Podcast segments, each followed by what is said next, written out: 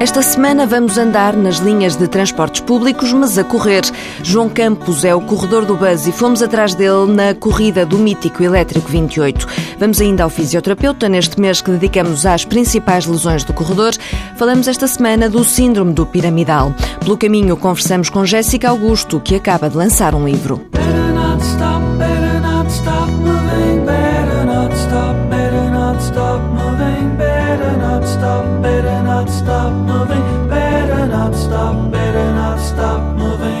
Fazer a correr todos os percursos de todas as redes de transportes públicos é a proposta de João Campos, que corre por gosto e decidiu criar o projeto chamado Corredor do Buzz. Num destes sábados, o Walter Madureira e o Mésicle Zelin juntaram-se ao grupo no Martim Muniz, em Lisboa.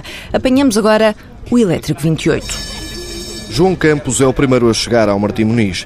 30 minutos antes da hora marcada. Tarde, muito calor em Lisboa. Os atletas vão chegando, trocam impressões uns com os outros e às cinco e pouco, o mentor da iniciativa dá as boas-vindas.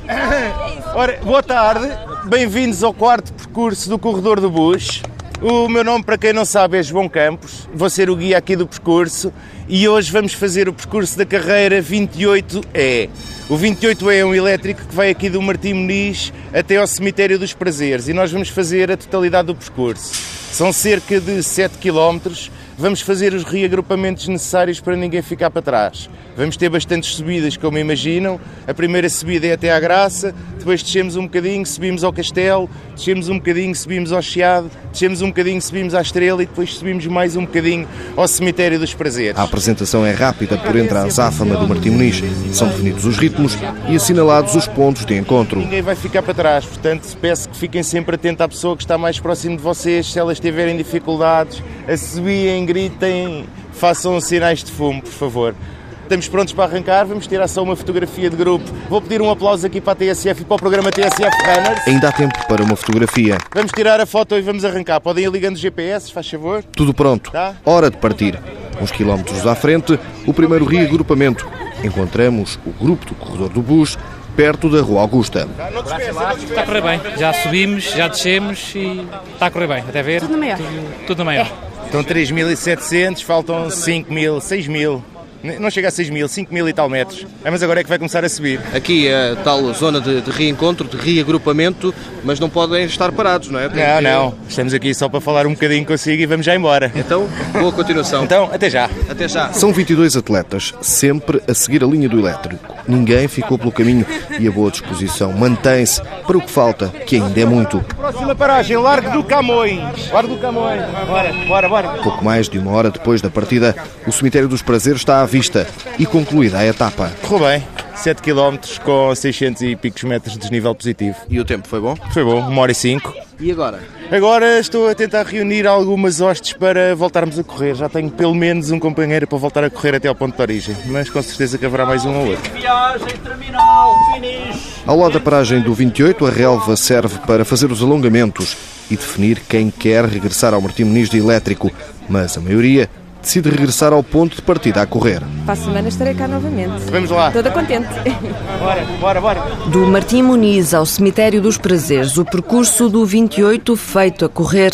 O próximo é já este sábado, dia 17, ponto de encontro às 5 da tarde no Cais de Sodré para fazer a carreira 706 do Cais de Sodré até Santa Apolónia. Depois, a 24 de maio, há mais um elétrico, o 18, ponto de encontro também no Cais do Sodré às 5 da tarde.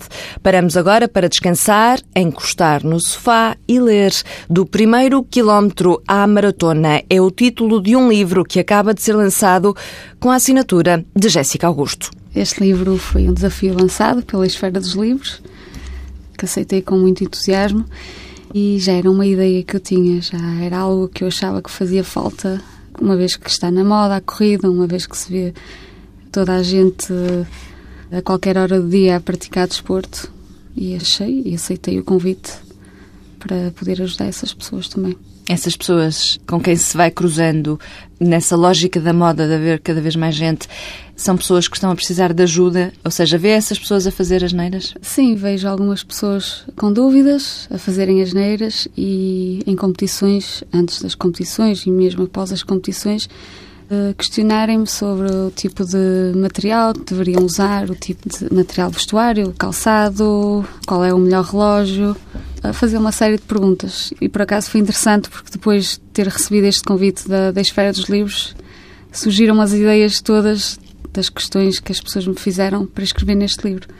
E é muito prático para essas pessoas, que também pessoas que queiram passar da caminhada para a corrida, penso que é muito prático. Do primeiro quilómetro à maratona, sugestões e conselhos de Jéssica Augusto.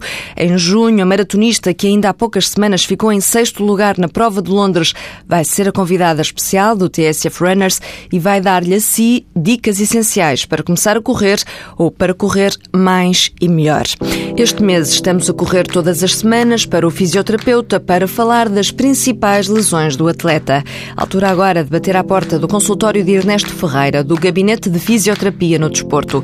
Já falamos do runner's knee, já falamos da fascite plantar. Hoje olhamos para o síndrome do piramidal, que se manifesta com uma dor ciática. O síndrome do piramidal manifesta-se por uma dor na nádega, que muitas vezes se transfere também para a face posterior da coxa. Inclusive, em alguns casos mais graves, pode aparecer uma dormência no pé. Esta lesão é também conhecida pela falsa ciática, porque o que acontece no síndrome piramidal é que a tensão exagerada deste músculo, que é um músculo profundo da bacia, o nervo ciático passa por baixo desse músculo e com essa tensão pode fazer uma compressão sobre o nervo ciático e dá uma falsa ciática porque a ciática não é a partir da coluna, mas sim a partir da, da, da bacia, do, do piramidal neste caso. E o que é que provoca essa lesão?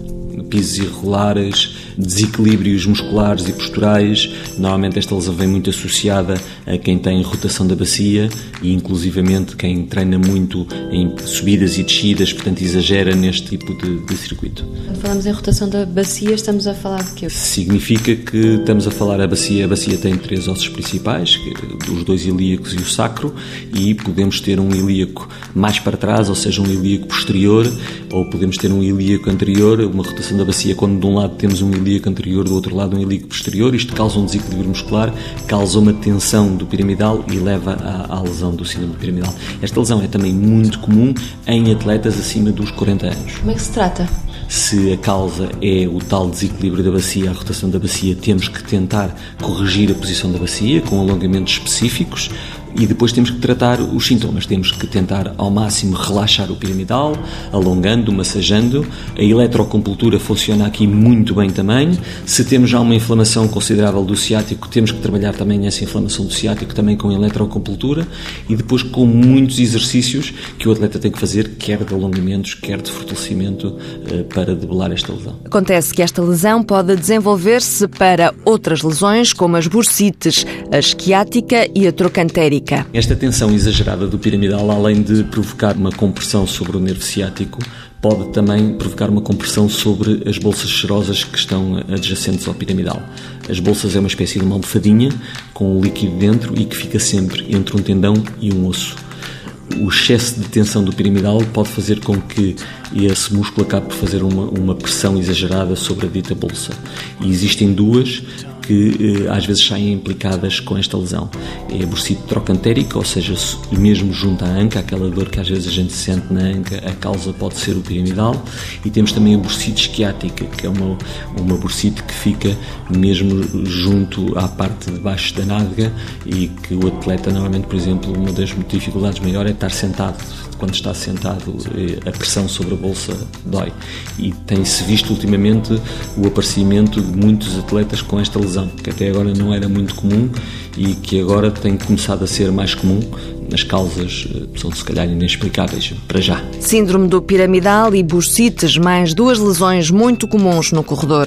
As causas e os tratamentos pelo fisioterapeuta Ernesto Ferreira. Obrigatório para evitar lesões é alongar.